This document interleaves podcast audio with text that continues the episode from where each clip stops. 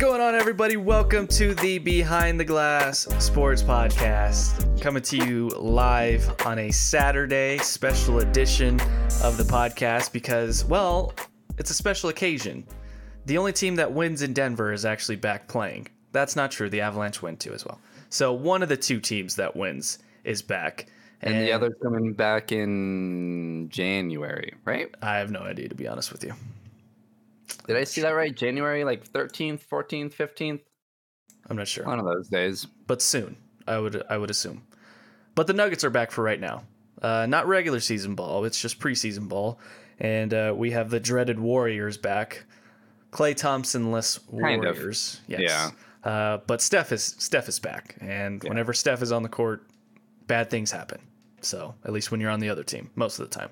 But we're going to preview that game. We're going to get into expectations for the season. We'll dig into that Monte Morris contract extension that had us both kind of shocked. And then we're going to talk about the starting five. You know, what should the starting five look like? What will be the projections for that? And then I also have, hold on, let me count just to make sure I have it. 1, 2, 3, 4, 5, 6, 7, 8, 9 burning questions for the Nuggets as we head into the season that I have. I want to get your thoughts on that, but obviously we got a lot to get to on the docket today in this Nuggets-themed episode. Where do you want to start? I mean, there's so many places we could start. I feel like we should preview the game last. Does that sound fair? Yeah. Okay. How about we just do this Monte Morris signing first real quick and knock this out of the way? He signs, a 3-year extension, I believe it was. Mm-hmm. It's not, listen, having Monte Morris on your team is not a bad thing. I was shocked, and I think you were shocked, not because Monte's like, oh my God, Monte's bad, why did we sign it? Like, Monte's a good player. He's good for what the Nuggets use him as. I still don't think he's a starting level point guard, but he's a great option coming off the bench. And I think he's a great, like, stopgap guy. Like, if your starter is hurt, he can come in and fill in, but I don't know if you want him to necessarily be your starter. But who knows? Maybe he could get better. But he does sign a 3-year extension worth, I think, $4.6 million a year, if I see that right on SpotRac. The thing that shocked us both, I believe, is that you don't know what the Nuggets are doing with their backcourt, because they go and get Campazzo, Facundo, I think his name is. They call him Facu. And Malone was like, it's going to be fun to see which one of you media members screws that name up first, because there's a lot of dangerous areas with that name that you go down. I vote Stephen Priest because of success. Well, I'm just going to, okay. I didn't have to go there. I'm going to go just Campazzo, Camp Boy. I don't know, something like that. But you get Campazzo. You obviously still have PJ Dozier. They sign undrafted free agent Markus Howard, I think his name is, out of Marquette. He was like the leading scorer in the NCAA last year. You get him. Am I missing anybody? I mean, obviously you have Gary. You drafted RJ Hampton. Yeah, RJ Hampton. So, like, the Nuggets, I guess specifically at the players that could play point guard, right? So it's Monte, Jamal. You have RJ Hampton, even though we're learning that he may profile more as a 2, but you still have RJ Hampton, Markus Howard, and then Campazzo. So that's 5 guys right there. I'm using my fingers because sometimes I forget what numbers are. So that's 5 potential starters. Maybe they think they're going to be in a situation where they were with the bubble and they were starting 5 centers. Well, that's true. They did lose a lot of bigs, so they were like, plot twist, we're going to get a lot of smalls now, and we're going to start the shortest starting lineup. But you just cracked the code there. You just did it. That we don't even need to talk about it anymore. You just did it. They want to have field the smallest lineup in NBA history. No, it's a weird situation, and obviously I don't think RJ Hampton's going to play a lot. He might not dress out a lot, to be honest with you. No, but I really like him. Like him. Markus Howard, he might be G League. He may not even make the team. So. Really, you're looking at probably the only guys that could be vying for minutes at the point guard position is probably going to be Monte. Jamal's obviously going to start, and then Campazzo is going to be the guy who will play, sparingly. Oh, we forgot about PJ. Oh, PJ Dozier. Oh, yeah. See, I don't know. Then where do you? Yeah, 6 guards now. Yeah, I don't know. And I really like Monte, but I really thought that they were going to let him go after this season because he's a free agent. He was a free agent. He was going to be a free agent after this upcoming season. And, you know, when we look at where teams are kind of going with certain players, what you kind of tend to look at is, okay, what are they showing us, right? What are they doing in order to prepare for upcoming free agent moves and whatnot? And so for the last, I don't know, year, 2 years, they've been telling us pretty much, hey, we're not going to re-sign Monte because you go out and get you go get PJ Dozier. You really love him. And then, you know, you obviously you have Jamal and you want him at the one. And then you go out and you had gotten Isaiah Thomas. You did certain things to where it was like, okay, don't think Monte is really any future piece here, but he's good for what we have right now. You know, he's a great piece to have right now, but we'll continue to look around. So you go get PJ Dozier, then you go and get Campazzo, then you draft RJ Hampton. Once they drafted RJ Hampton and got Campazzo, I immediately just assumed that they were going to let Monte go. Because those are two guys that I think, especially with Campazzo, I think you can say, well, depending on what happens, you know, throughout the regular season, he's the future backup point guard. So now you're overloading your guards. So what are you going to do if, you know, like I guess with injuries, it's you want that depth because I don't think they really had that last year.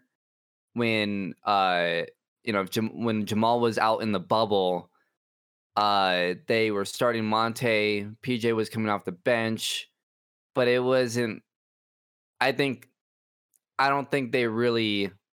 They needed at least one other guard, but to go out and get, you know, three more guards in the offseason, granted, I mean, two will probably not play, but one of them's a first-round draft pick. It just didn't. It really took me by surprise. It doesn't really make sense because now you're the only reason why I could see why they would do this is to use Monte in a trade piece in a year or two, because you can use that $9 million as because if you're planning on going into the tax, then that $9 million that Monte is making is actually going to be really important in the future.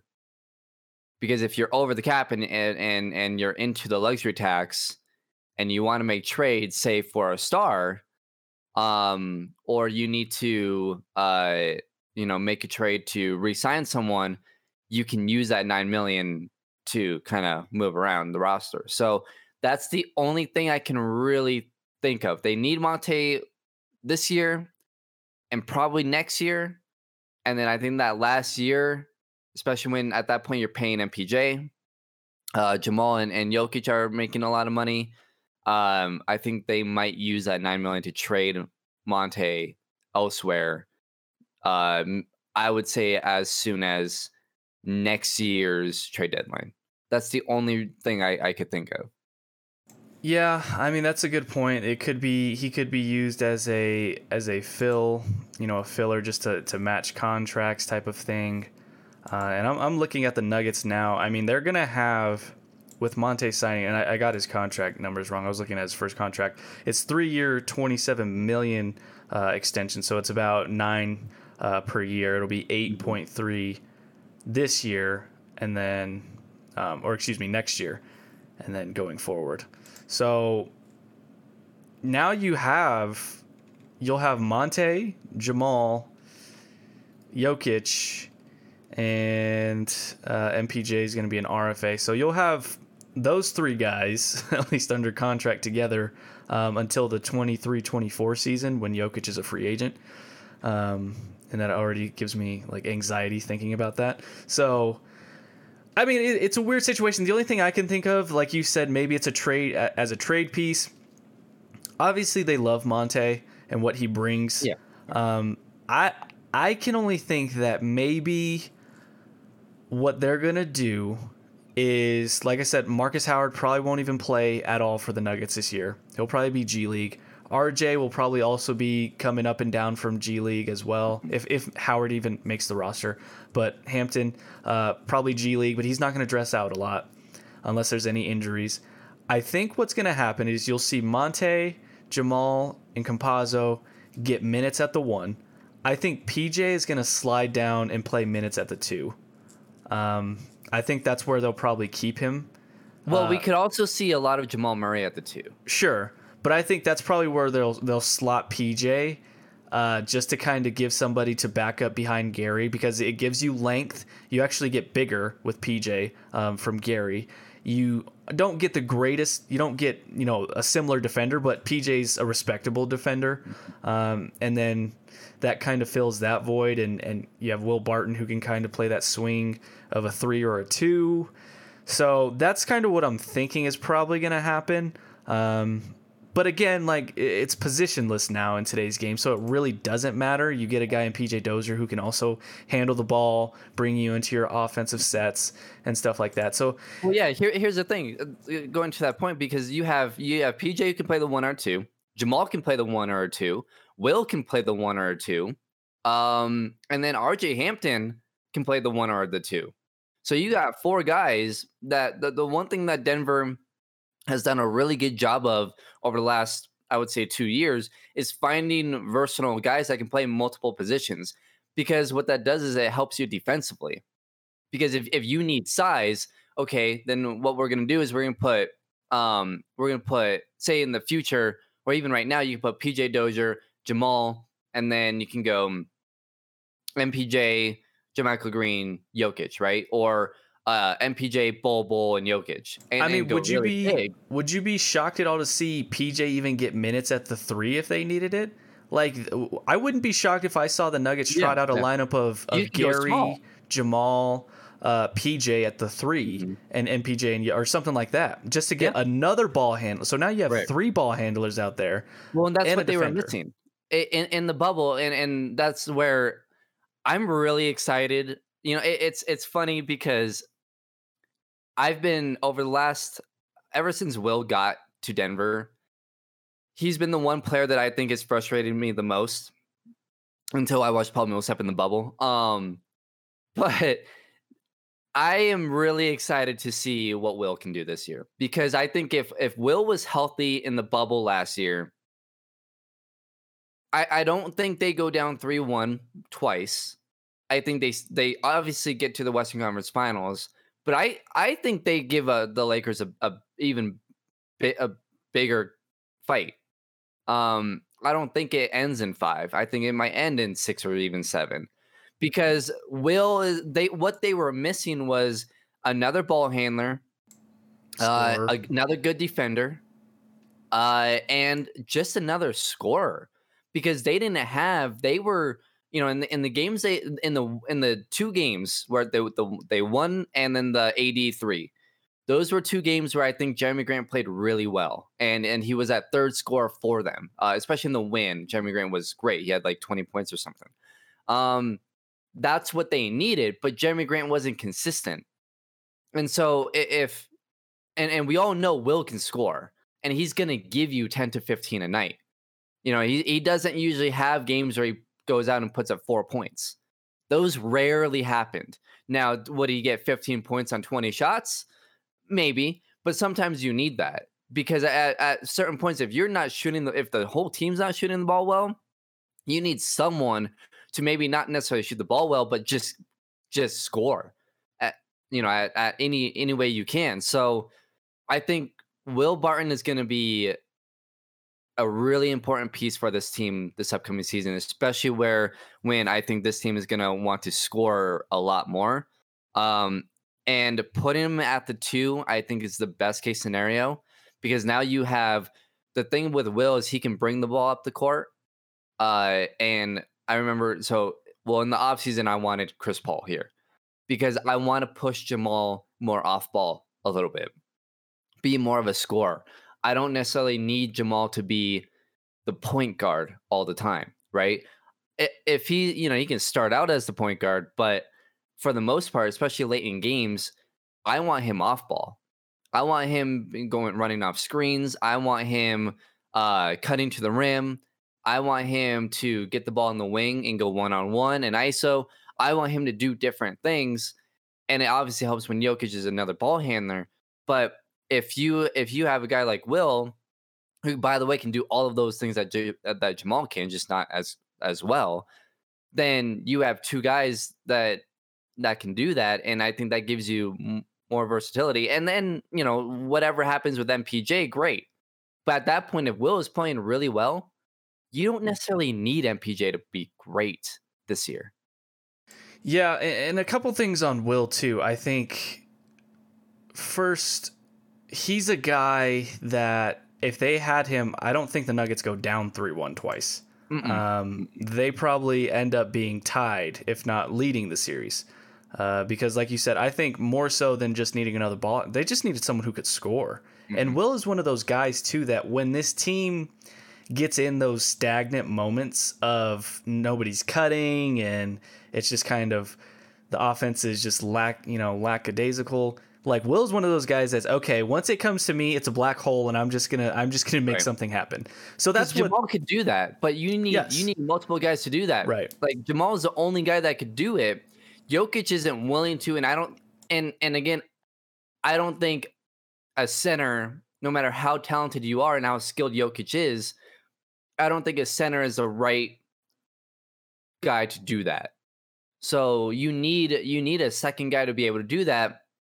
MPJ's too young, too early in his career to do so. So yeah, you do need a second guy, and that has to. We were looking for that in the bubble, and all eyes were on Jeremy Grant, and he did it once in a while. Like, I would say once every like 3 games is where he was able to be kind of that guy where he'd get the ball and he just drive to the rim and you know, get a bucket or at least create a play. But he was so inconsistent in doing that. You need someone else to kind of help Jamal, because you can't rely on Jamal going, you know, 50-50-42. You just can't rely on that. So, you know, it was great to get that in the Utah series, and it was great to get, you know, a couple of big games from him against the Clippers, but I mean, you need how big would Will Barton have been in that Clippers series? Like, he would have been been great to have. Yeah, he'd have been huge. But yeah, I just think he would have helped there for sure, having another ball handler and all that stuff. So it'll be interesting to have him back. Now he's going into a contract year, so yeah. It's not shocking to me that his comments of, you know, at media day of saying, "Well, I think I'm a starter." Well, he is a starter. He's a starting level player in this league. So I can imagine he won't be too happy if he's asked to come off the bench. I think he starts at the 2. I really do. I wouldn't be shocked if will he play tonight?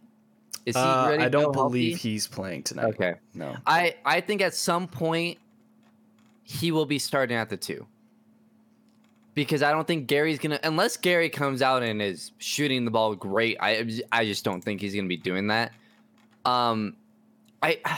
I get why they've started Will at the 3 the last couple of years, but I don't like it. I just don't think it makes sense. And when Gary can't give you any points, I think he's more valuable coming off the bench.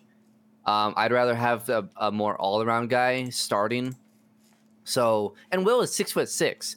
He profiles as a 2 guard. He's a guard. He's not a forward. He's not a, you know, he's a wing guy. And so that's why it worked with him and Gary at the 2 and 3. But you were a bit undersized at that point, too, because then even Paul Millsap is only, 6'7", 6'8". Mm-hmm. So that's a small lineup. I think going a little bit bigger this year and going Jamal, Will, MPJ, JaMychal Green, and Jokic, you improve in length, size, and you improve offensively a ton. And I think defensively, I don't think Gary's a great defender, but Will is a good defender. And I think Will can also guard some of the bigger players. You know, he can switch on threes and kind of help out MPJ as well. So I think he might be a slightly more versatile than Gary as far as defensively in that starting lineup. So that to me has to be the starting lineup, unless either Will is hurt or he just can't get back to himself, or Gary is shooting lights out. Yeah. And the show I produce in town, we had Matt Moore on, who, if you want to follow him on Twitter, you know, he works for the Action Network. I think it's Hardwood Paroxysm or HP Basketball, I think is his username. But we had him on, I think it was yesterday. Yeah, yesterday. And he thinks that the reason the Nuggets are going towards this backcourt type of trend is because they found something in the bubble when they had, you know, multiple ball handlers on the floor like Monte and Jamal, and they want to exploit that. And that's kind of honestly where the league is going. And it's, if the Lakers would have stayed big, then it wouldn't have really made sense to do this because the Nuggets lost size, but so did the Lakers. So they don't have any Dwight Howard.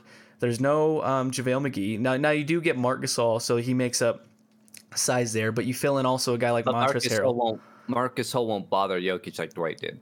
Right.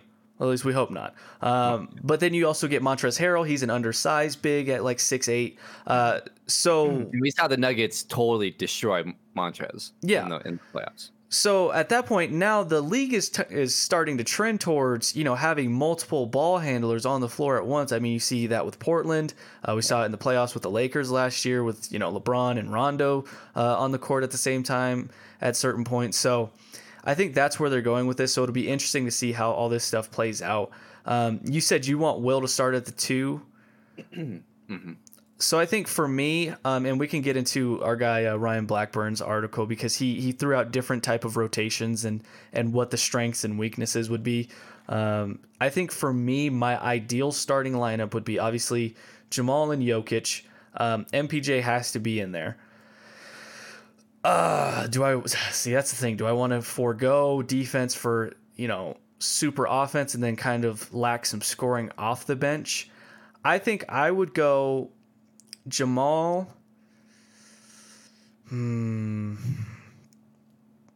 keep Gary at the 2.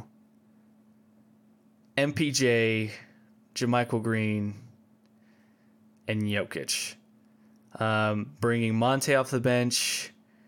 You get Will Barton off the bench, Paul Millsap off the bench. So I think that's probably where I'd go. You at least get some semblance of defense in there. And I'm banking on Gary's offense being, but in that lineup, he doesn't need to be a focal point offensively though. No, but that's why, but at this point right now, I don't trust MPJ to be that guy yet. So that's why I would have Will at the 2.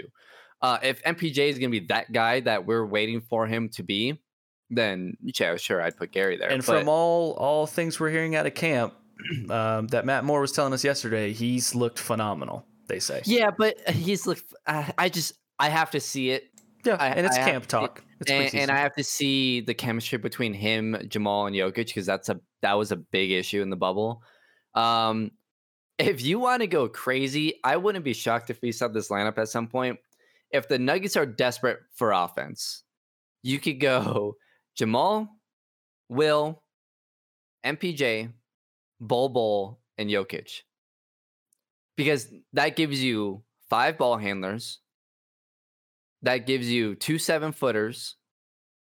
And almost 3, everyone can, honestly. And you you all 5 shoot 35% from 3 or above, probably closer to 40. You got length, and everyone can score from anywhere. So that's the lineup. If you're in if you just can't score, that's a lineup that you could throw out there, especially if you're playing a team that doesn't have a physical center, because then at that point, Bol Bol. I think anytime the Nuggets will play a team that doesn't have a physical center, Or you can hide Bol Bol on someone defensively and just have him on coming up from the weak side. They are going to, like, he, to me, like, MPJ is kind of like the key in the playoffs to me. But in the regular season, I'm really curious to see what they do with Bol Bol, because I think he's a weapon that no other team has in the league. I mean, he's 7'3". He can handle the ball. He can shoot from 5 feet behind the three, and his passing is fantastic. He's a great block. I mean, a great rim protector. He is interesting, and if he doesn't get 10 to 15 minutes, it's going to be very disappointing because he needs to develop. And just like MPJ last year, where you need to sacrifice some games in the regular season to develop these guys because they're going to help you in the playoffs. They needed MPJ to be better than what he was in the playoffs last year. And if he would have played more in the regular season, that would have happened. And this year, Bol Bol, they're gonna need his size come playoff time because they lost Plumlee. They don't have Jeremy Grant. They're gonna need some rim protection. They still don't have that. That was one thing that they really need in the offseason. We were waiting for them to go out and get someone. We haven't talked about this Hartenstein kid, but until I watch him play and unless he shows something, I don't believe that he's gonna be, you know, the backup center. So Are they expecting Bol Bol to be the backup center at this point? Well, from what Matt Moore was telling us yesterday, so Hartenstein is he's gonna get minutes. I would expect him to. They expect to get from him, like, he's essentially gonna bring what Mason Plumlee brought, not necessarily to the level of professionalism. Not to say like this guy's like a problem or anything, but that he's essentially gonna be what Plumlee brought, but less post ups. He's got a little bit more offensive skill than Plumlee. He may not be the defender of Plumlee, but I mean, he looks to be around the same size. So I think Hartenstein is going to get a lot of minutes, and I don't know. I mean, we've seen with Malone's history, I don't think we should count on seeing Bol Bol. I mean, I get what you're saying, and I completely agree. I just don't think it's likely to see it. If MPJ, of all people, couldn't get consistent minutes and had a lot of DMPs last year. Well, here's the thing, though. I don't think the problem with MPJ was his defense. That's the same thing with Bol Bol.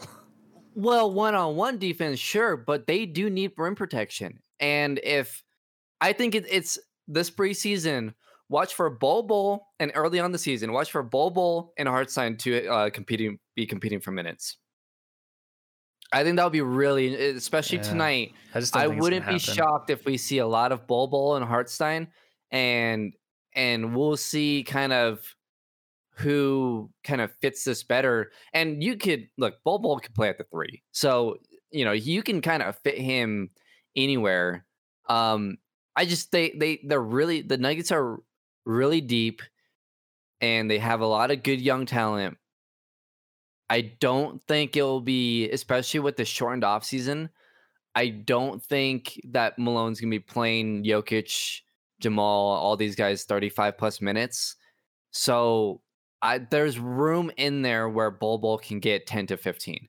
That's all I'm asking. Give him 10 to 15, see what he can do. If he's not showing you anything, then fine. I understand totally. But I think he's a weapon that no other team has. He's a complete unicorn. There's no player like him at all. I mean, there's zero. Like, you can compare him to KD, and that's about it. But even then, KD can't do what he can defensively. I think KD's a better one-on-one defender, but the blocking of the shots, I mean, Bol Bol, if he reaches his potential, will lead the league in blocks for years because of his timing, his arm length, his just in size in general. Like, he's going to lead the league in blocks multiple years. He could be a defensive player of the year type of guy with all those blocks he can get. So you need to use that, especially when they're a team that needed that.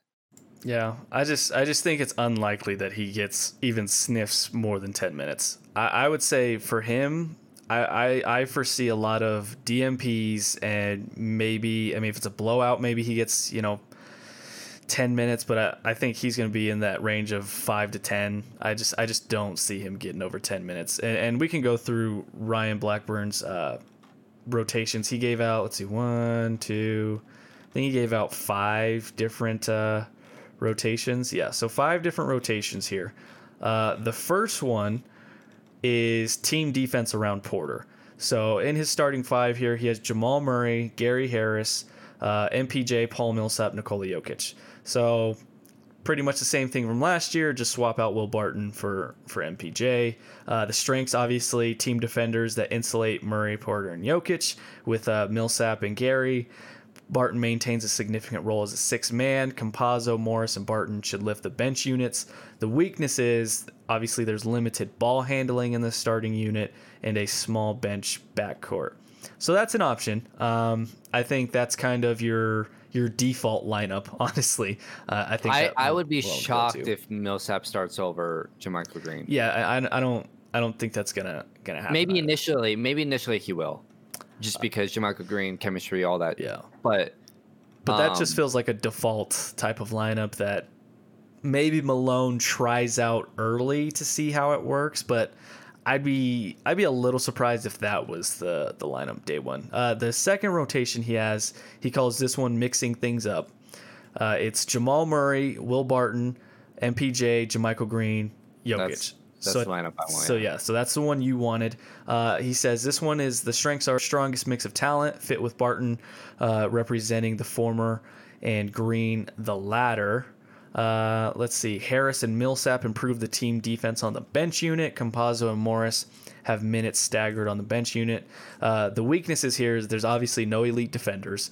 It's a brief ultra small bench backcourt trio of Campazzo, Morris, and Gary, and lack of potent scoring off of the bench, right, which I agree with there. So kind of in a pinch there. Rotation number 3 that he puts out, he says, put the 5 best players on the floor. So it's Jamal Murray, it's Gary Harris, it's Will Barton, Michael Porter, and it's Nikola Jokic. Strengths here, it's by far the best starting lineup offensively. Porter at the power forward is lethal, he says. Limits minutes of JaMychal Green and Millsap early. More size off the bench by inserting Bol Bol or even PJ Dozier at small forward.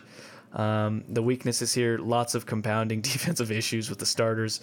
No true roll man in the pick and roll off the bench. I wouldn't mind that lineup, to be honest with you. Jamal Murray, Gary Harris, Will Barton, MPJ, Nikola Jokic. I think that's an interesting lineup. Rotation 4, this is the what if Barton isn't ready lineup. He's got Jamal Murray, Gary Harris, MPJ, Paul Millsap, and Nikola Jokic, which I think is the same lineup as the first one, if I'm not mistaken, right? Jamal Murray, Gary Harris, MPJ, yeah, Paul. Yeah, it's the same lineup there. So he might just have switched up the bench. So yeah, so in the bench unit, he's got Bol Bol finding minutes and JaMychal Green instead of if I have that right. Did he have Bol Bol in the first bench unit? So yeah, Bol Bol wasn't in the first bench unit. Obviously, you swap out Will Barton for Bol Bol. So same starting lineup, but a different bench there. Again, the strengths there. Strong team defenders.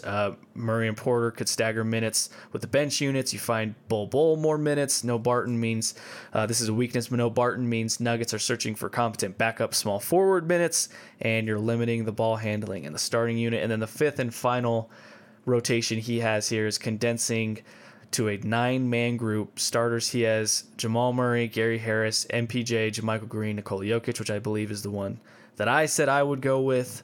And then off the bench, he has Monte Morris, Will Barton, Bol Bol, Paul Millsap being the rotational guys, 6 through, 9. Their strengths here, significant minutes and role for Porter. With and without Murray and Jokic, you find quality minutes for Bol Bol. Barton reprises his role as 6th man with heavy minutes. Weaknesses, heavier minutes for almost everyone. Perhaps a bad idea in a condensed season. No true role man off the bench. So that's kind of where Ryan was at. I'm curious to see what his preferred lineup would be. I don't think he lists it in here. But I mean, the good thing is that the Denver Nuggets have options. That's one thing we can be optimistic about, is that they have options to where they can insert defenders. They can also go offensive heavy. I think priorities for me, obviously, is MPJ being in the starting lineup and finding Bol Bol minutes. So however we can do that, if we can get Bol anywhere from 7 to 12 minutes a night, I think that's a win. If, you know, MPJ is starting, that's a win. And then we can go from there. I think the Nuggets, they do have to keep in mind that it being a condensed season and that they were one of the teams that had a shorter offseason. I hope Malone factors that in and keeps that in mind in terms of, at least in the first month, month and a half of the season, of finding ways to maybe you're not playing Jamal and Jokic 32, 35 minutes. Maybe you're playing them 28 to 30 or 25 to 30. I think this is a year where you do need to sacrifice some regular season wins, not only for rest, but for individual growth, like you said, for playoff time. And I think that's what Matt Moore mentioned yesterday also, is that he does think the Nuggets took a step back in the West, but he doesn't necessarily think that will hurt them come playoff time. He thinks it'll hurt them more in the regular season, but come playoffs, he thinks they might even be better suited with matchups given certain teams and the talent they now have. So I think, and that can naturally lead us too into the next topic here. What should the expectations be of this team? Because in a condensed season, only 72 games, What were the Nuggets on pace for last year? Like 53, 52? They were on pace to having the same record they did the year before. And they won, didn't feel like it. They won like 57 the year before, right? Something like that. Did I have that right? I don't think the Nuggets will win, and I guess the equivalent of that would be like 40-something. I think the Nuggets will probably be around 40, and I think their over-under right now is like 42? I think they get over that. I would say 40. I mean, I guess you got to go off of win percentage. What was their win percentage 2 years ago and then last year? That's what they need to look at. So last year, I'll look that up right now. Last year, let's see. 2019-20 regular season. Well, they finished 46-27 in the regular season. So the win percentage for that is, let's see, what did I say? 46-27? 46. So that's a 58%, 59% win percentage. There. Wait, what? Wait. Last year, because they only played. I got 63. How many games did they play? 73. They played, what is that, 66, so 73, yeah. So you would do, and they got 46 wins? Mm-hmm. That's a 63 win percentage. Okay, am I crazy? Then I did something wrong. So yeah, 63 win percentage for the Nuggets that year. Okay. And then in, what is it, 18-19? Yeah. They had 57 wins? 54 wins. 54? Yeah. Divided by 82, that's a 65. Okay. So yeah, that's where I would hover around. If you can get to, the first number that popped in my head was 45 wins, and that's 62%. So yeah, Vegas Insider has it at 44.5 is their over under for total. Oh jeez. And I said 45. Wow, I was right on with Vegas. Yeah, I mean, I would say that's right where you want to be at. If you can get to 45 wins this year, I think that's really good. You don't need, look, I think the really good teams, the teams that are, I guess, the really good regular season teams will probably try and get up to 55 wins. Be like 55, and there's how many games in the regular season? There's 72, right? 72. So 55-17. I think that's probably where like Milwaukee will probably be, maybe the Lakers, depending on how much LeBron and AD play. The one seeds, right? Especially the one seed in the East, will probably hit right around 55 wins. So I don't think the Nuggets are going to be at that point. I mean, I guess you never know, but I would say obviously depending on injuries and stuff, I would take the over on that. I think you can get, I think they'll get 45 and maybe a little bit more. Yeah, I think I might take the under. I'm looking at their schedule right now to kick things off, and it's a tough start. I'll be honest with you. I mean, you have Sacramento's is the they have them twice in the first four games. I mean, that's but you also got to remember. Here's the thing. I think the regular season will actually benefit the teams that were in the bubble, because, like, think about Golden State tonight. They haven't played a basketball game in 270 days. Yeah, maybe in the short term, maybe to kick off the season, but I think in the long term, I think the teams that have better legs under them, that's why I think Michael Malone really needs to take into consideration resting guys.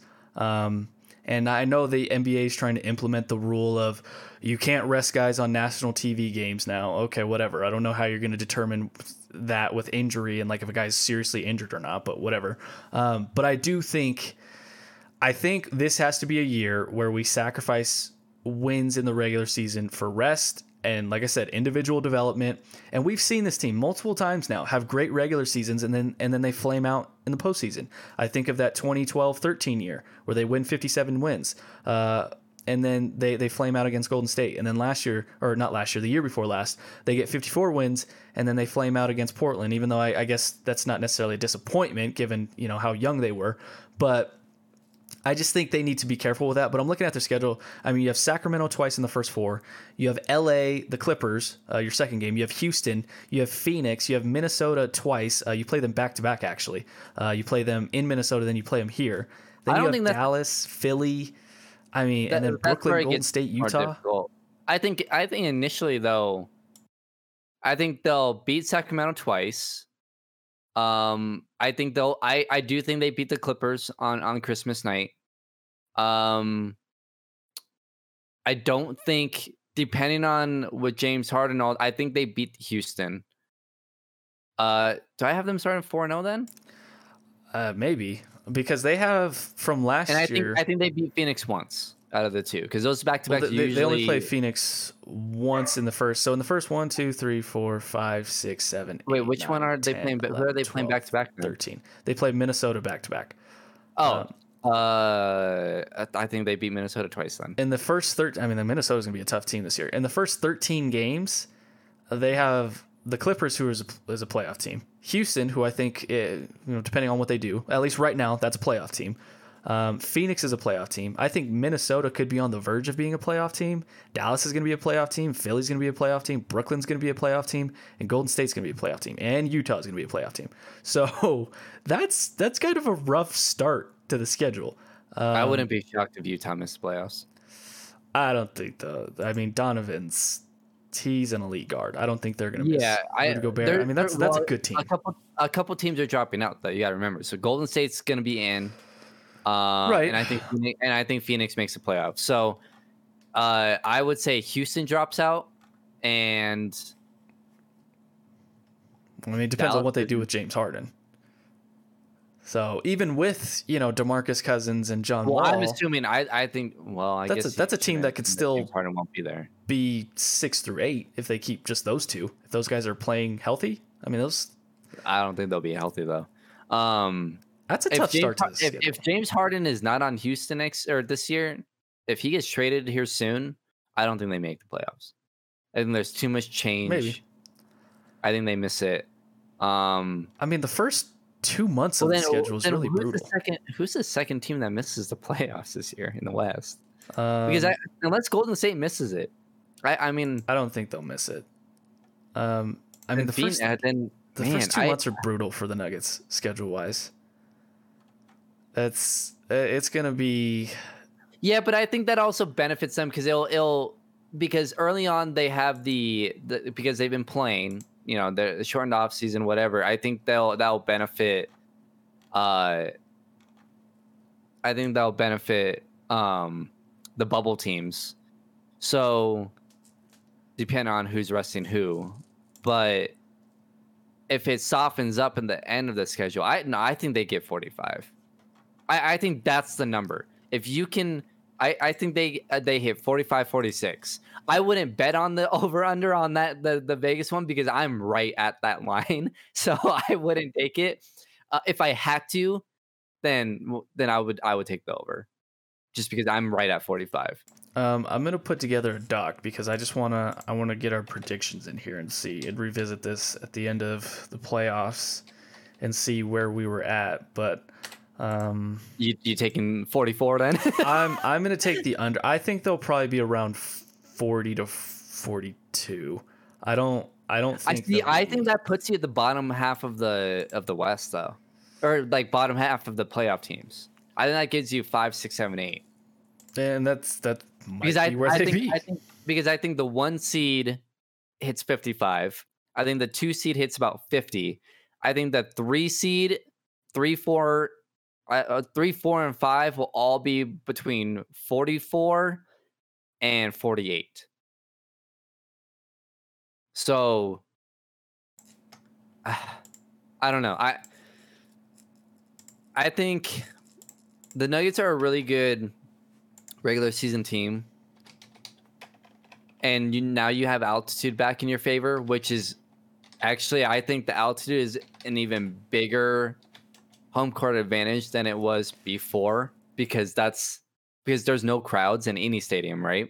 So more than likely, so I think it'll be even playing field throughout the whole league except for Utah and Denver. Because you have the altitude, so yeah, I think they get 45 more or more, but I don't know. I'm gonna go 42. That's gonna be my official guess right there. I just don't think. I think they're just gonna give up some wins. Playoff seed. You really try hard not to get like. I just any don't... expectations on this team, right? I think they do. Well, I think they should be. I think they should change a little bit. A team that made the Western Conference Finals, and there's going to be a lot of casual fans and a lot of, naysayers of the team that are going to say, "Oh, you made it to the Western Conference Finals last year. You need to be back there again," and that's just not fair. I don't think. I think they're still going to be a good regular season team, though. No, I do too. I mean, I have them getting 42 wins. It's only 3 wins less. Really good. Okay, I think they'll be good. I think they're top 4 seed. I think it goes. I don't know. Not in any specific order, but the Lakers, the Clippers, the Nuggets, and I'm blanking. Hold on, let me look at the teams. Oh, I guess they don't have. Let me look at last year. The Lakers, Clippers, Nuggets. I guess either Portland will be in the mix. Dallas will be in the mix. See, I think Denver gets more wins though than Dallas, Portland, Phoenix. Honestly, I think they get more wins than the Clippers. Yeah, I think the Nuggets are a top 4 seed. All right. The Thunder's not the second team that drops out. The Thunder aren't making. I think the Thunder and Memphis probably drop out. So well, Memphis didn't make. Yeah, they made it. Portland made it. Didn't Memphis make it? Oh no, they played the seed in game. That's right. By the way, we're getting that back this year. I love that the seed in game. Playing games. Yeah. So you said that. Top 4 seed. Do you have a specific guess where in the top 4? You know what? Oh boy. Do I want to say that? I'll say. I'll say they're the 3 seed. Wow. I thought about saying they're going to be the 1 seed. That's not going to happen. Well, I mean, it depends on the Lakers. I want to see what the Lakers do. Yeah. I want to see how serious LeBron and AD take at least LeBron takes the regular season. I think for the first 2 to 3 weeks, you'll see him play very sparingly. Maybe he gets like 20 minutes, if that. Maybe he might sit out some games. I don't know. I wouldn't be shocked if the Lakers aren't. Look, LeBron does not care about. The last year he did. I'll give him that. Last year he did. But other than last year, LeBron has never given a crap about the regular season as far as being the 1, 2, 3. He made it to the NBA Finals as a 4 seed or 5 seed, one of the two. Like, I don't think, especially coming off of a championship, I don't think they care. That's fair. I think it's more about getting to the playoffs, making, you know, depending on, you know, matchup based, right? Whether you want to kick it in gear or kind of just take it easy, and then, you know, or continue to take it easy. I don't think they're going to take the regular season seriously. I don't think the Clippers are going to take the regular season seriously again, because they didn't last year. I don't know. I think they might this year. I think they want to prove something. Yeah, but they lost some guys too. I don't know. They might, and that's why I say I wouldn't be shocked if the Clippers had a better record than the Lakers, and I wouldn't be shocked if the Denver Nuggets had a better record than the Lakers. I think the Clippers are going to be on a mission, and I think for me, so you have them at a 3 seed. I think the Lakers will ultimately finish with more wins.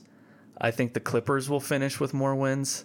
I think the Mavericks will finish with more wins. And I think Portland will finish with more wins. So I think right now, if I had to choose the seeds, I'd say either LA team's going to be, I think they'll be 1 and 2. And then I think at 3, I think Portland's going to be really good this year. I think Portland's going to be the 3 seed. I think Dallas will be the 4 seed. And then I just don't think Denver is going to have less wins than Dallas. I love Luka. I think he's the future of the NBA. I don't think they have. I think if the Nuggets have to play Dallas in the playoffs, that will, again, that's the team I'm avoiding. But I don't think they get, I think they're a top 5 seed. I don't think they get more than. How long is, I think Kristaps is supposed to miss the beginning of the season, now that I think about that. And the thing about Dallas, they don't have a lot of depth. They don't. They built well around Luka, but they don't have enough depth. January 1st, so he's gonna miss. Okay, so that's not. So I think he'll miss a week. But I forgot who they picked up in the offseason, but I think they got some good. I mean, obviously they lose Seth Curry. I'm trying to think of who they. I don't know. I think right now, I just think I have the Nuggets as a 5 seed, 42 wins, 5 seed. I think. It doesn't look good. You would have put Golden State ahead of Denver. I don't think Dallas. I wouldn't put Golden State ahead. I think we know the 8 playoff teams on the West. I think it's the Lakers, Clippers, Nuggets. Well, I guess it depends on Houston what they do. Yep. So I'm assuming he gets traded, so I think that's why the Nuggets. Right, I'm going to leave Houston out. So I think it's the Lakers, Clippers, Nuggets, Jazz. Dallas, Portland, Golden State, and Phoenix. I think those are the 8 playoff teams. I don't think Memphis will get in. So I think you're going to have teams like Memphis, Minnesota, New Orleans just on the outside. I think Phoenix is better than Memphis now. Oh, yeah. So, and then Golden State, unless Steph, obviously this is as long as everyone's healthy. I love the James Wiseman pickup for the Warriors. So, yeah, I think that's the 8. I'd go Lakers, Clippers. No, you know what? I'd go Clippers, Lakers, Nuggets. Then I'd go.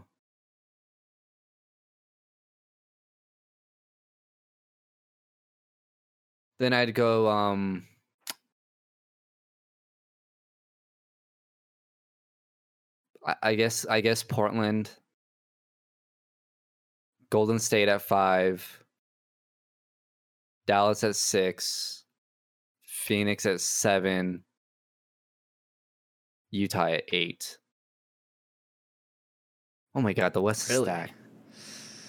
So West Lakers, so Clippers, Denver, I don't know. Portland, Golden State. I'm Dallas, telling Phoenix, you, Utah. 3 through 10 are going to be within like 7. Oh yeah, it'll be like last year. I mean, I think it was like nuts. I think it was like 4 through 8 they were all within like a game or two of each other. Yeah, you go on a 3-game losing streak, you can find yourself out of the playoffs. Well, and that's why, and Matt Moore said it too, divisional games early on are going to be crucial early in the season. Like, you have to win those. Well, Denver's division is a lot easier than it was the past 2 years. Minnesota's better, but OKC's worse. That's tough. I think Utah's going to take a step back, and I think Utah's going to be good. I mean, Portland's really good.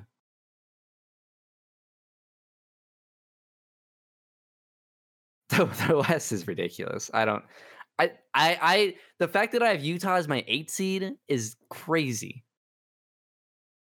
But to be fair, they were the 6 seed last year, so I guess it's not that crazy. This is what I'm going to go. I'm going to go Lakers, Clippers, Portland, Dallas, Denver, Phoenix, Utah, Golden State. Yeah, Golden State has 8 seed. Mm-hmm. But again, like, don't get hung up on like the seed of the team, because I think Golden State has the potential to win 40 games, high 30s, 40 games. I could see Golden State being the 4 seed. Well, like, I don't know about that, but maybe five. But I mean, 4 and 5 are going to be either tied or within a game. So then, okay, you have them as the 3 seed. I have them as the 5 seed. I have them as the top 3. I don't see them. I could see Denver being the 1 seed. I wouldn't be shocked. I think you're just Looney Tunes. Coming off of a Western Conference Finals berth, what should the expectation be? Okay, you get Nikola Jokic, Jamal Murray in their 3rd stint going into the playoffs, we assume, health, standing, and all that good stuff. I think, should it be Western Conference Finals expectation? No. I think second, depends on who they get in that first round. I think the expectation be second round. I think second round should be the expectation. And I know that's going to be disappointing to a lot of people, but you have to be realistic about this team and where they stand. They did take a step back. They did. Naturally, they just did. It wasn't a huge step back, but I think this is the year where you take the step back to take the leap forward the year after and the years coming. Well, that's what we said last year too. Here's the thing. I would, because of what happened last year, as far as not developing MPJ as much as they should have, I think they're in the same. My expectations for this season is the same as last season. Second round in the playoffs, home court advantage in the first round. So top 4 seed, get to the second round. Same exact thing as a year ago, because they didn't develop MPJ enough in the previous season. You do lose Jeremy Grant. I don't think it's going to be as big of a deal in the regular. I don't think it's going to be. I think it's going to be non-existent in the regular season. You might miss him in the playoffs, but depending on how JaMychal Green is and MPJ, you might not miss him at all. I think they got better with their guards. I think as long as Will and Gary are healthy, the fact that you won't be playing Millsap more than 20, 25 minutes a game. I think the expectation, we'll see. The Plumlee one is interesting. I think if there's any player they're going to miss, it's going to be Plumlee.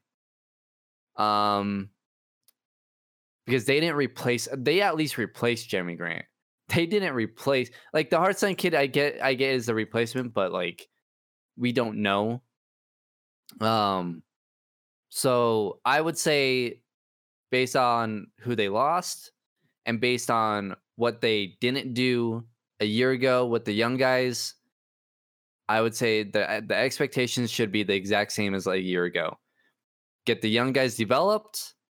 Sacrifice some regular season games, get to the playoffs with top 4 seed in the West. By then, you might have fans in the playoffs. You never know.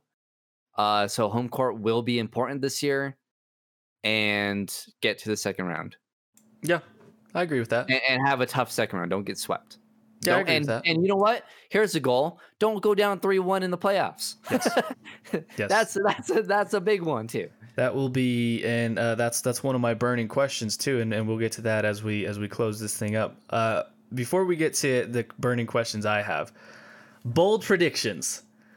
What bold? Should we just do one? Because we didn't. This is kind of on the spot. I just thought of it kind of like midway during the episode. If you have a bold prediction for the Nuggets this year, what would it be? Ooh.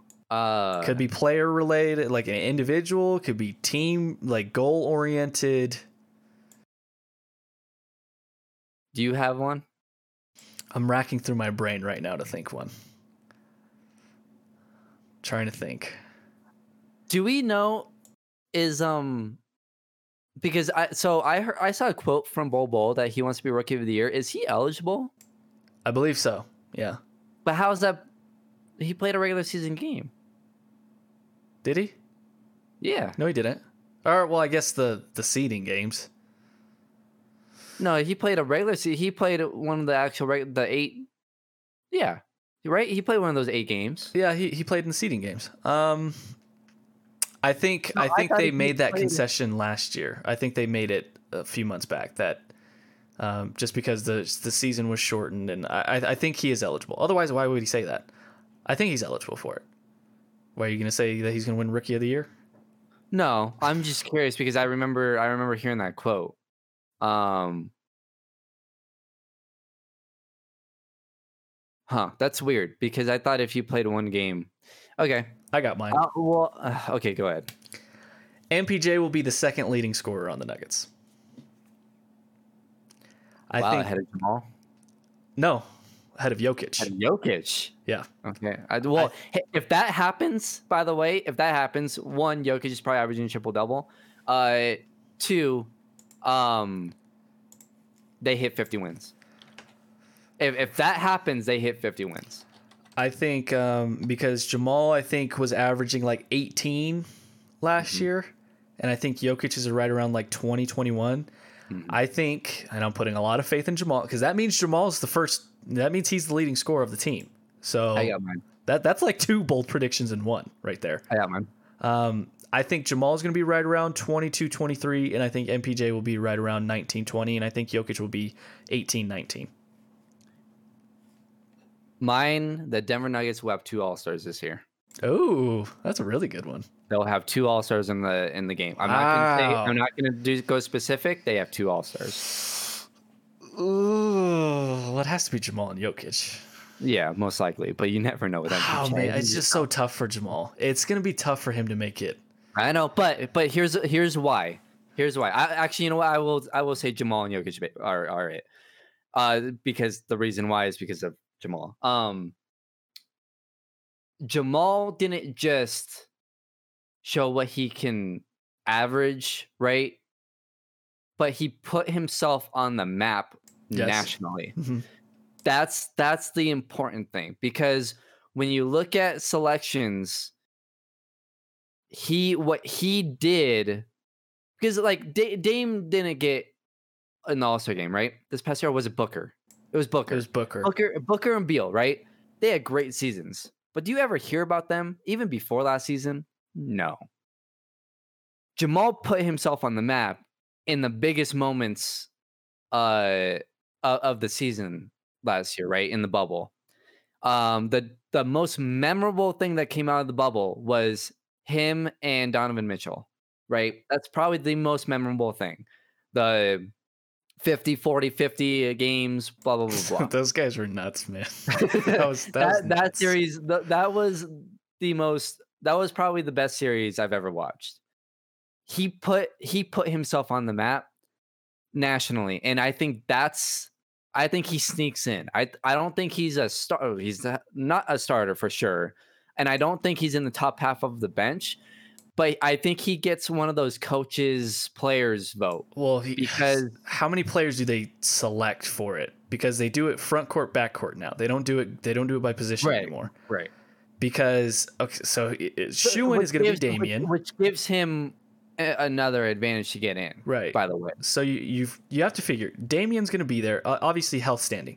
Damian, Steph, Luka, I think we'll all have more votes than him.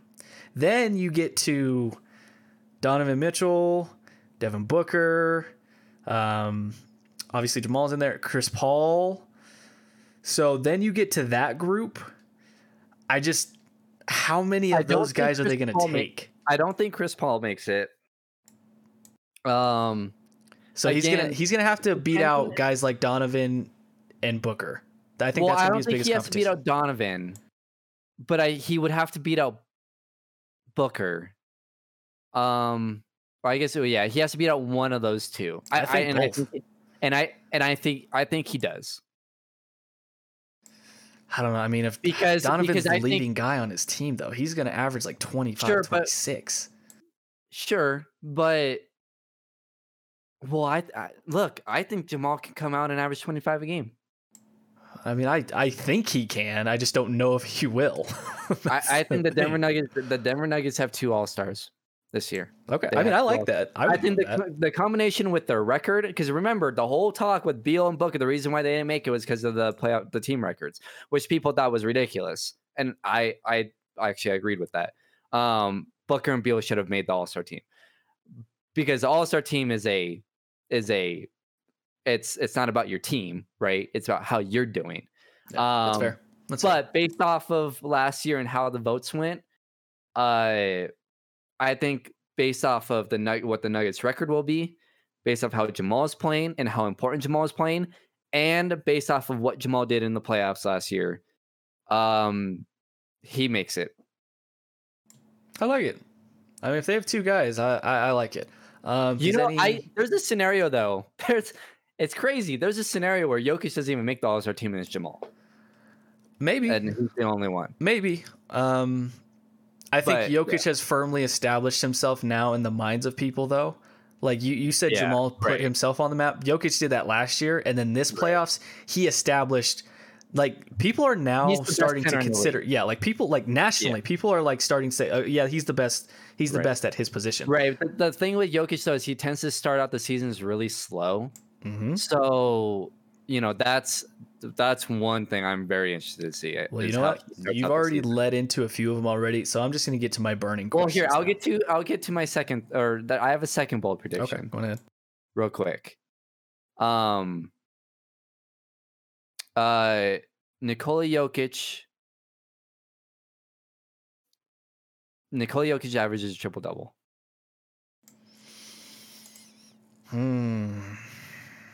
If especially with your prediction, if MPJ is averaging 18 plus, if Murray is averaging 25 or 23, right? 23 to 25, and if Will is healthy, Jokic is going to get exactly what he wants. Yeah. I wouldn't be shocked if we got a 17, 12, and 10 year from Jokic. Man, he was flirting with it the past 2 years, really the past 3 years. In 2017, he was 18 and a half, 10 and 6. Next year, he was 20, 10 and 7. Last year, he was 19, 9 and 7. He's flirting with it. Yeah. I don't know if he averages it, but I wouldn't be shocked if he's 18, 19, 10, and 8 or 9. Yeah, I think he'll be close. He'll be flirting with it. He'll be close, and that's like my second one. I don't think that's likely to happen. That's like an out there one, but he'll for sure be close because he's been close the last 3 years. But that's one based off of the other bold predictions that we have. If those happen, then Jokic could average triple-double based off of that, because you got other guys scoring. He's going to get exactly what he wants. And when you take a step back in your scoring, especially with him, his assists go way up. He's going to love it. Yeah. You know, he's going to love it. I mean, he's waiting for someone to take this thing over from him. Which is so funny because, like, he has the ability to be the man. Like, he can be the man. Yeah, but you know what? I think it's good for the team, though. Yeah. No, we both agree that it has to be Jokic, or it has to be Jamal or MPJ. You can't win the NBA Finals with your best player being a center. Well, I mean, maybe you could. In my opinion, maybe with him you could, but I guess with this passing, it's different. But I still don't think I've always said for like the last 15 years that you cannot have no longer. It used to be like it, but you can no longer have your point guard or your center being the best player on your team and win an NBA Finals. Now, there's an exception. Steph was the exception. And you never know. Jokic might be the other exception for the centers.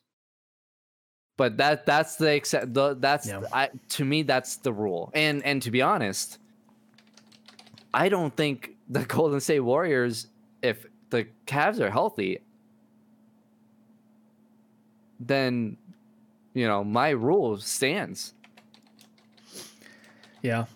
Well, because they wouldn't have beat the Cavs that year, that first year. They didn't beat them year two. Then they would have got KD, and the KD's your best player. So my rule stands based off of if the injuries don't happen for Cleveland, then there you go. And I think why you could make the exception, and now, because I was there with you in terms of, I don't think you can win a finals with a center, at least in today's NBA, as your best player. But I think why you could make the argument for this exception with Jokic, and why it kind of ties into why I think he's now the best center in the league. Now, saying that he's the best center doesn't necessarily mean he's the most talented, because I still think Embiid is probably the most talented center in terms of offensively and what he can do defensively. And just his size, like just his body, like his strength and all that. But why I think you can make the exception is Nikola Jokic impacts the game in so many different areas. He's not just a scorer. He's not just a guy on the block. He can shoot. He can hit clutch shots. He can pass. He's probably, outside of LeBron James, Rondo, Chris Paul, James Harden, he's arguably a top 10 playmaker in the game. Just being able to set guys up and do that. Defensively, he's not great. He can be respectable, but I think he's got some of the best hands in the NBA in terms of being able to deflect passes, be able to steal passes. He's a great rebounder. Obviously, his vision and his accuracy, he's got that Kevin Love instinct to where he gets a board and he just chucks it. And it's just right on target every single time. Yeah, his IQ helps his defense. Right. And that's another thing, his IQ. So I think that's why you could probably make the exception for Jokic. Nikola Jokic is probably the third smartest player, the third highest IQ in the NBA. LeBron, and I would say Chris Paul is number two. Yeah, Rondo's up there. Rondo's up there, but I would take I think Jokic, I think Jokic is top three as far as IQ in the NBA. And that's why I think people too, they're going to get hung up on his number, like, oh, well, Embiid averages better numbers, and even Kat, he averages better regular season numbers. Well, okay, first look at the playoffs and what the stark contrast is. And like, it's kind of the argument that people make with LeBron is like, LeBron averages this many points, but naturally he's not a scorer first. He's a facilitator. That's right. Jokic. Naturally, he's not a scorer. He likes to facilitate and play make. But, oh, yeah, he can drop 40 on your head if he wants to. Like, if he really wants to, no one can guard Nikola Jokic. Now that he's added the Sombor shuffle to his game, like, I just don't know his size, his ability to post you up and make moves on the block, his touch, shooting ability. I mean, everything he offers you as a player is just nuts. So that's our bold predictions. Lastly, before we go, and, you know, if you have any burning questions, these are the kind of the nine that I've been pondering about and I'm going to write about for the fan. But this is just kind of where I'm at with this team as we head into this season. These are kind of like my 9-10 burning questions. First and foremost, will we see a Jokic slump? You mentioned it earlier. We've seen it the past few years. He comes out super sluggish. Last year, he was 475 pounds, so that's probably why he came out super sluggish. But each year, it seems like we see a Jokic just dip. the first month of the season, he just doesn't look like himself. This year, he's kept his weight down. He looks in shape. I think he's going to put up – that's going to be my other bold prediction. Jokic is going to posterize somebody this year. And when he does, I'm just going to go wild. But will he be in a slump? Will we see Jokic from the jump take control and look midseason form? That's one thing I'm interested to see. Number two, Jamal Murray. I know he's got all the talent in the world. He's one of the best guards in the NBA. Can he do it for a season? That's what I want to see. I know he can explode at any moment. I know he has the capability to score 50 in a night. Can he give me 22, 7, and 4 throughout a season? Can he do that? That's my next question with Jamal Murray. Number three, is MPJ actually that guy? Is he the all-league talent that Michael Malone called him a week or so ago? Is he that player that can be a top 10 player someday? Can he find a way to set aside kind of his ego, because he does have an ego? Can he do that for team betterment, but also show that he's the third star? He can be that third star. Number four, who's the alpha on this team? There was a lot of questions last year. Who? When you think Nuggets, is it Jokic? But he doesn't have that alpha dog personality. Jamal has that alpha dog personality, but he doesn't always have the consistency. Who's that guy? Who, after this year, I want to firmly establish. When I think Nuggets, I think Jokic. When I think Nuggets, I think Jamal Murray first, then Jokic, then MPJ. Or is it MPJ? Like, who's the alpha? Who's the guy that's going to take over this team? That's another question I have. My next question. Is Malone going to be more lenient with Bol Bol this year than he was with MPJ last year? Are we going to see him play him a little bit more? And I think with Jeremy Grant and Plumlee gone, I think maybe it leans towards that a little bit more, but Malone is very stubborn and he likes to do things his way.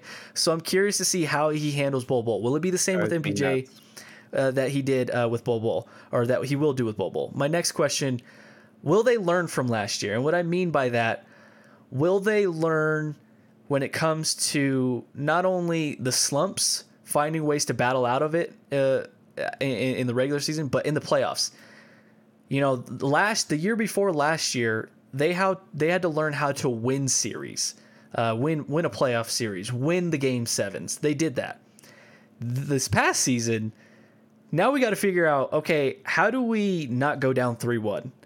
Can they do that this year? Will they be able to take control of a playoff series and put a team away that shouldn't really be competing with them for 7 games? I don't want to see this team go 7 games every freaking playoff series, not because it wears them out, but mainly because I'm selfish and I don't want to have a heart attack every game. So will they learn from last year when it comes to that? Next question is, and this is kind of applies to two guys, what is the health going to be like of Gary Harris and Will Barton?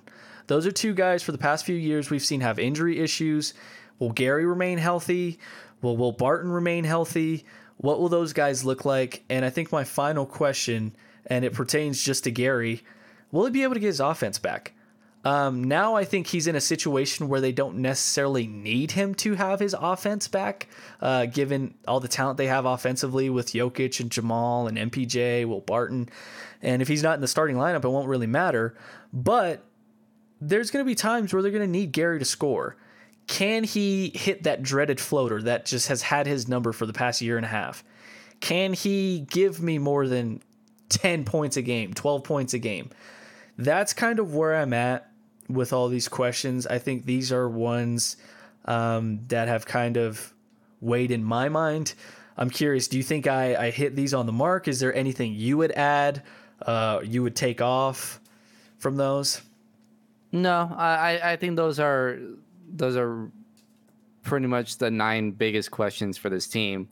And to be honest, I would say 8 of them are the same questions we asked last year. Hmm. The only one was Bol Bol, because we knew he wasn't going to play. Right. But it's literally the same questions. I think, to answer a couple of them, I think Jokic doesn't have that early slump. I don't think he's going to go out there and average, 22, right? I agree, 9 and 7, but I don't think he's going to be out there going 14, 5 and four like he was last year. So I don't think it'll be noticeable. I do think he starts out slow, but I think that's more so because of lack of minutes. And I also think that Jamal is going to take some more of that scoring load, and MPJ. And Will being back will take some of that too. They got a lot of scorers now. So that's going to lower Jokic's numbers. Might rise in assists, but points per game, I don't think he averages more than 20 for sure. Yeah, I think he's going to be capped around that 17 to 20 mark. Yeah. And also, too, how's this team going to mesh? You know, that's going to be a big thing early. Yeah, that's actually one question that I have is, because we saw it in the bubble, MPJ, Jamal, and Jokic, that chemistry did not look good. There was times where it looked like Jamal and Jokic were freezing out MPJ. So why? That's a big question, and is it going to continue? I am nervous about the future of this team when it comes to those three.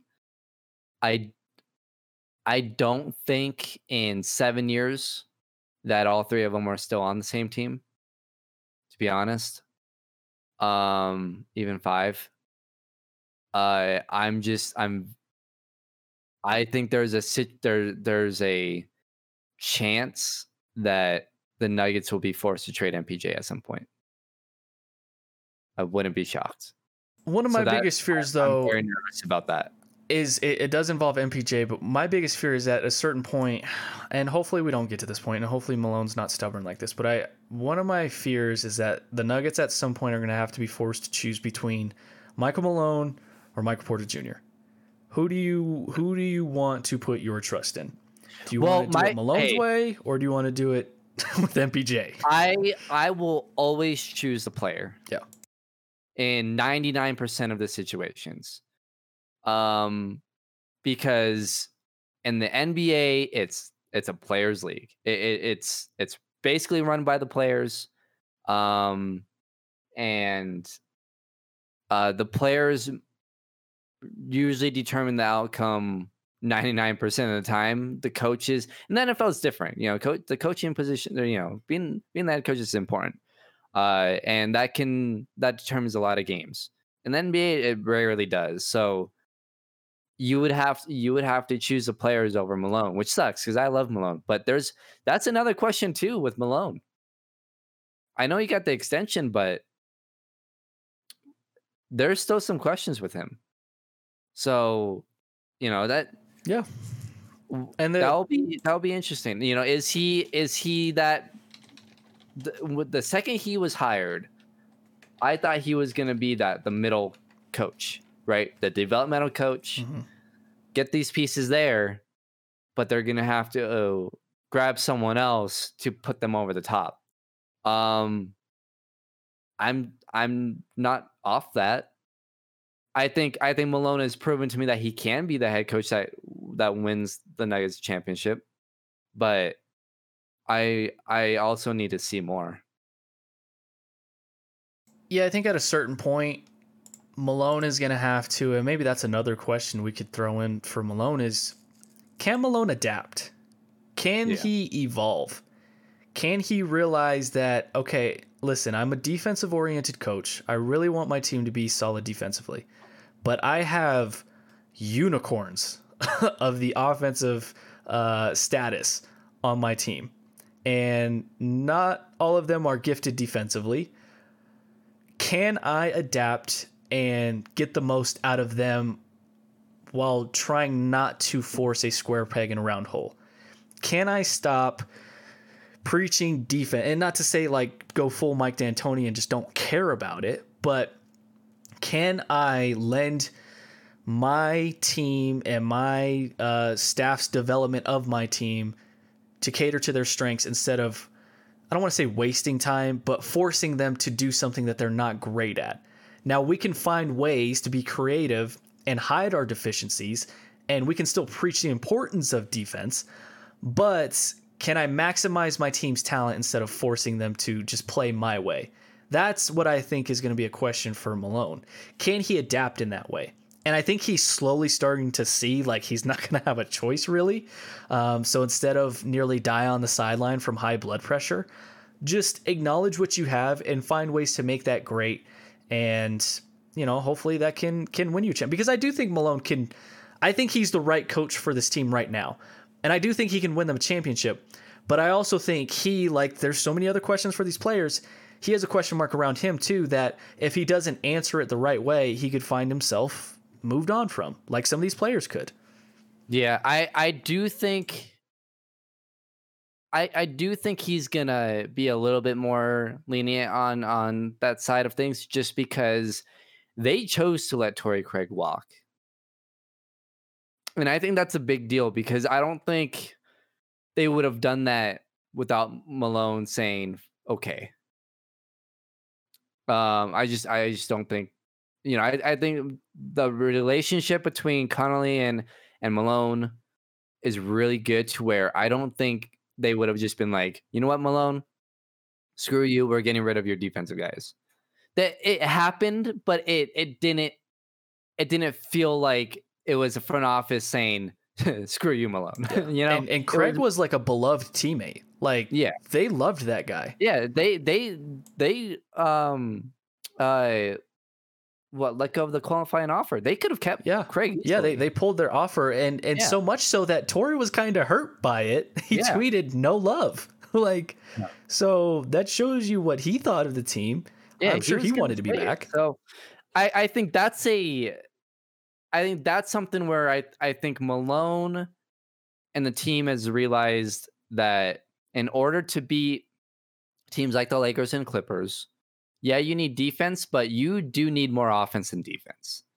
I think I trust Malone's coaching ability defensively to get these get guys like MPJ, Bol Bol, even what he's done with Jokic. Or even Jamal, by the way. Jamal was not a very good defender 3 years ago. He has really stepped up. I think even when Will came here, he was not a very good defender, and Will is one of the better wing defenders on this team. So I trust Malone's ability to kind of get these guys to, because really defense is just effort, right? And I think I trust Malone's ability to kind of get these guys to do so. When we start to see that they're not, that might be the time to where it's like, okay, maybe Malone's losing them. Or it's Malone just saying, screw it, go. You know, score 150 a game, see what happens. But I don't think Malone is capable of doing that. So, and I don't think that's a good idea either. But yeah, it'll be interesting to see. And here's the thing: the lineups are going to tell us everything.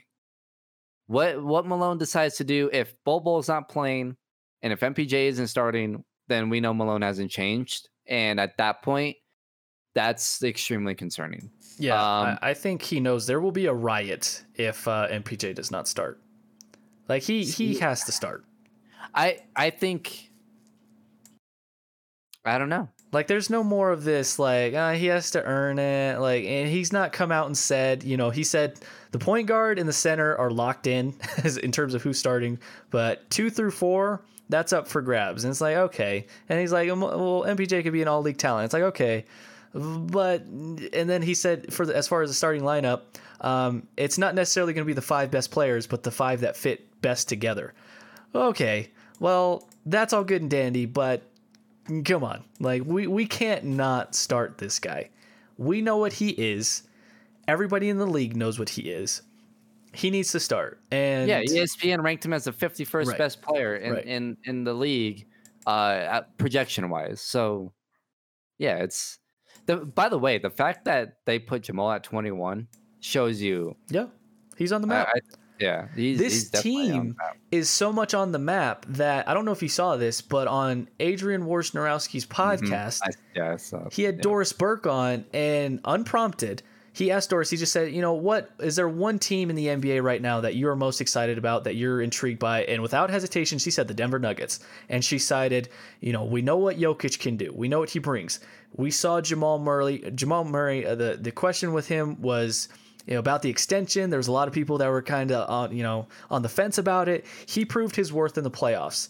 And then she said, you know, I'm excited to see what Bol Bol can do. You know, I'm reading the local guys about him, seeing if he's really a player. But then she really gushed about MPJ. She said, this guy, what he did in the bubble, and she cited one play where he came down the court against the Lakers and stuck a three in LeBron's face. And she said, holy bleep, did that guy really just do that? And this team is easily probably the most exciting, intriguing team right now, because they have like 4 or 5 unicorns. Yeah. Jokic, Bol Bol, MPJ, Jamal Murray. I mean, this is a team that you're like, they just came off of 3-1. They're so young, but they have these unique talents. So it's going to be a fun season to watch. And hopefully we get to see MPJ just let loose and go wild and hopefully turn into the guy that we think he can be. He survived not a full season, but majority of a season. Besides the ankle injury, like the injury concerns were there going into that. Outside of the ankle injury, it looks like his back was fine. He took a lot of falls, and there was a lot of times where I held my breath. I was like, oh, please get up. And he got up, and he was fine. It was like that Peyton Manning first year. Oh. Yeah, but hey, year 2, he broke a bunch of records, and maybe MPJ will. Exactly. I don't know why, but that makes me think of, I was watching the 2015 Broncos highlights the other night, and I saw CJ running the ball, and I'm just like, there was never a guy in football that I saw get tackled and look like he died on every tackle more than CJ Anderson. Every time he got hit, it just looked like death was upon him, and like every hit was just Emmanuel death. Sanders was one of those guys. Emmanuel Sanders just got killed a lot. Like he just took the worst hits. CJ would take like an arm tackle and he'd be like, ah! And he would just lay there, just like, is he gonna get up? Somebody go poke him. Is he alive? Like the stick meme? Do something. Like that's what you need to do with CJ Anderson. Before we wrap up today's podcast, we already made our playoff seed predictions in the West. I figured we should do it in the East as well and just give our playoffs and finals predictions. Yeah, that's good luck. Yeah, so because the East is a disaster. We did it for everything else, so we might as well do it for this. So in the playoffs in the East, let's see. Let me pull up the standings here, because I'm gonna forget who's in the East. I'll put Milwaukee at 1.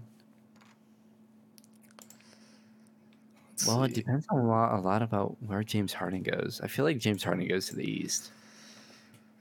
I'm gonna say yeah, that's true. So if he goes to Philly, or if even Miami, I think just as is right now. That's what I'm just doing. As it is right now. I think I would go. Is Milwaukee gonna be better than Brooklyn? Yeah, I think Brooklyn's gonna have issues in the regular season.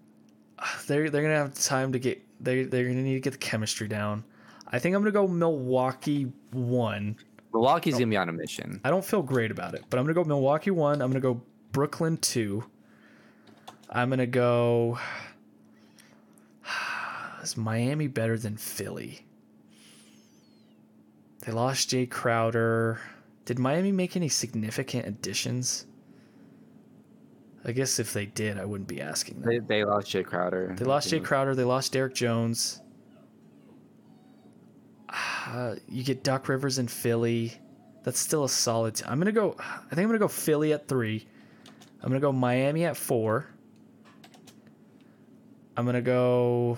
Gosh, can we just do that? Oh, I forgot about Boston. They lost Gordon Hayward, though. Nah. Still have Kemba. That's tough. I think I'm going to go Boston 4, Miami 5. Boston 4, Miami 5. I forgot about Toronto. They lose Serge Ibaka and Gasol. Who did they even get? Is Indiana better than Toronto?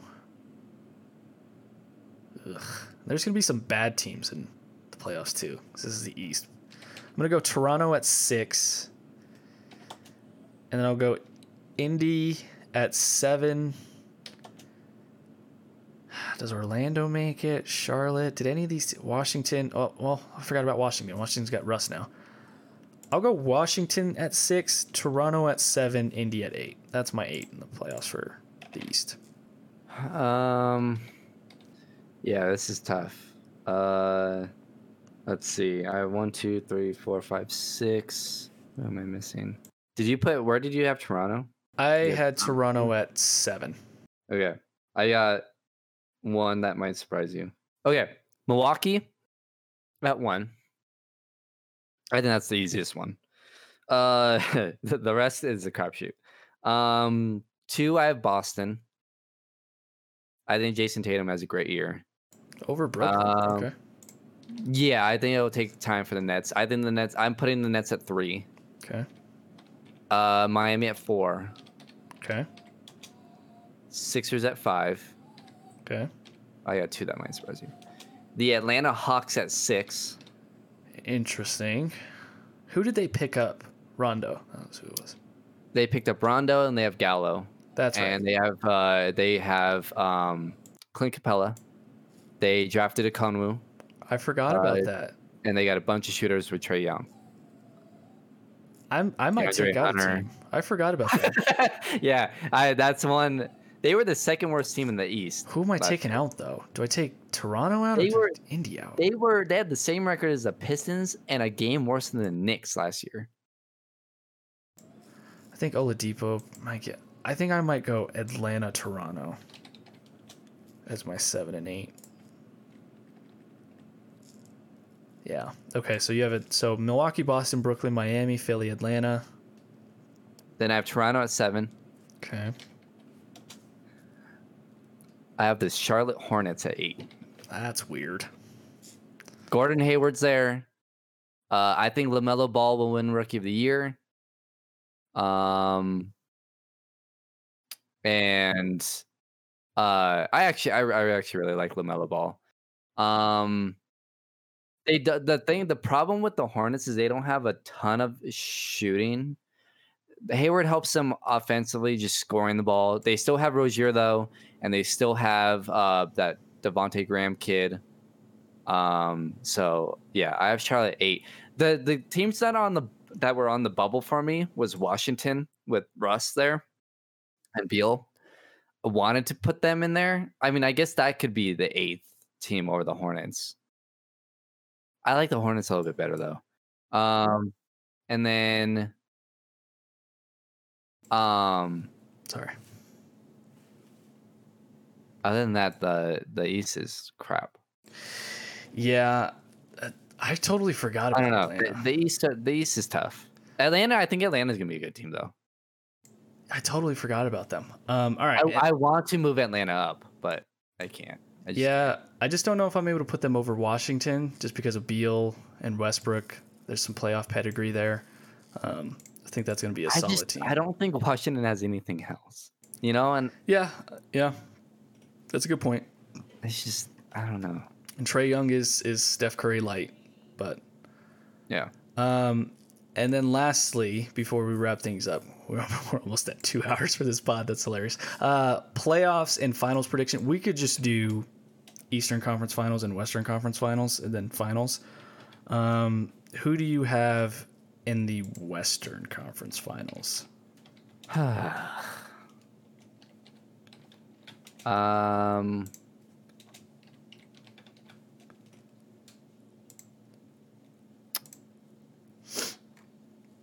can go first if you want me to.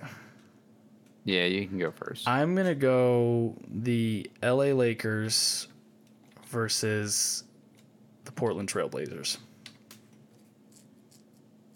And then in the East, I'm going to have Milwaukee versus Boston. Or not Boston, Brooklyn.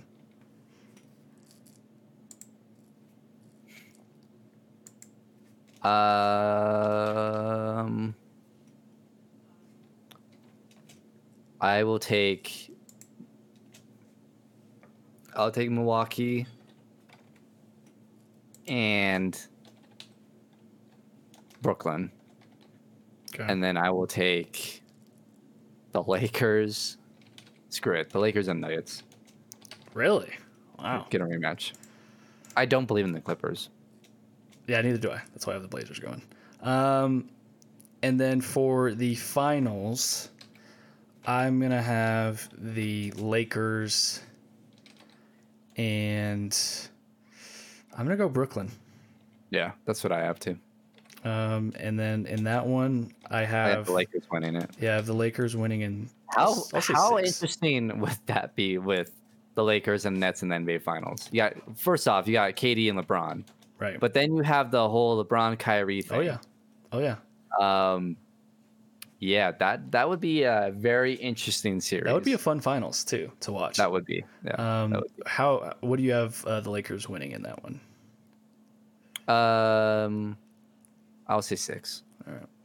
So we both have Lakers in 6 for the finals. Ultimately, they get another championship. LeBron gets his 5th ring, one shy of MJ. So we'll see how this season goes, but super excited that basketball is back. Nuggets are back, and I'm curious to see where our predictions and all this stands come the end of the season. Probably way off. I'll say we can. Do we want to bet Crumble on one of these? We could do. I'll bet Crumble on the Nuggets. On the Nuggets win total. Okay. What do you want to do for that? So you want to just be so you have them at 42. I have them at 45. 45. Yep. So let's put it 43.5 over under. Yeah, 43.5 over under. If the Nuggets win less than 43.5, then that's that'll be mine. If the Nuggets obviously get 43, part of me just kind of wants to do 41 wins. That way, if it's 43 and under, I guess. How about this? 42 or 43 is mine. 44 or 45 is yours. Wait, what if they win like 50? Well, then you win. And obviously, if they win less than, yeah, if they win more than 45, then you win. But like, if it comes to like, if they finish at 43 or if they finish at 44, so that way we can split it. If it's 44 and up, it's yours. If it's 43 and down, it's mine. Okay. All right. That's what we'll do. All right. I'll take that. That'll be now I'm going to be rooting for the Nuggets to lose. I shouldn't have done this. Why do you do this? We're going to get to 41 wins and we're like, okay, guys, we're good. We don't need to win any more games. Just stop now. Okay, so let me write this down. If the Nuggets win 44 or more, Brandon gets Crumble. And if the Nuggets win... They're either going to win 44 or 43. You know that, right? It's going to be one. Oh, yeah. Game. It's going to be. I expect this to fully come down to the wire. Win 43 or less. I get it. It's going to come down to they're going to be at 43 wins. And it's going to be the final game of the regular season. It's going to be like, oh, man. And it's going to be against like the freaking I don't know who's a terrible team that they would play. Well, Beal's locked in, so let's see what terrible team they play last. It's going to be What's the schedule? But is that all the way through? I thought it wasn't complete. They only released part of the schedule. Oh, that's right. They only released part of the schedule. It'll be like against like the Bulls or something. Yeah. Like a team that they could easily win, and I was like, no. And it's going to be one of those where it's going to be like down to the last second. Nuggets have the ball. And I'm like, please don't let Jokic shoot it. Please don't let Jokic shoot it. And he's going to shoot it from half court, Sombor shuffle, one-handed, and swish it to win. And that's how I'm going to lose Crumble. And then I'll end up hating Jokic. I'll be anti-Jokic from there. I'll be pro-Embiid. I could never. All right. We hope you guys enjoyed this podcast today. This is by far the longest podcast we've ever done. We're 4 minutes shy of 2 hours, but it was a good one. Hopefully you guys got a kick out of it. Did a lot in this episode, and we're looking forward to another great Nuggets season. Hopefully you guys are as well, and who knows? Maybe this is the year that they get off the schneid and bring their first championship to Denver. That would be awesome, wouldn't it? For Brandon Stoll on the other side, I am Stephen Priest Jr. This has been the Behind the Glass Sports Podcast.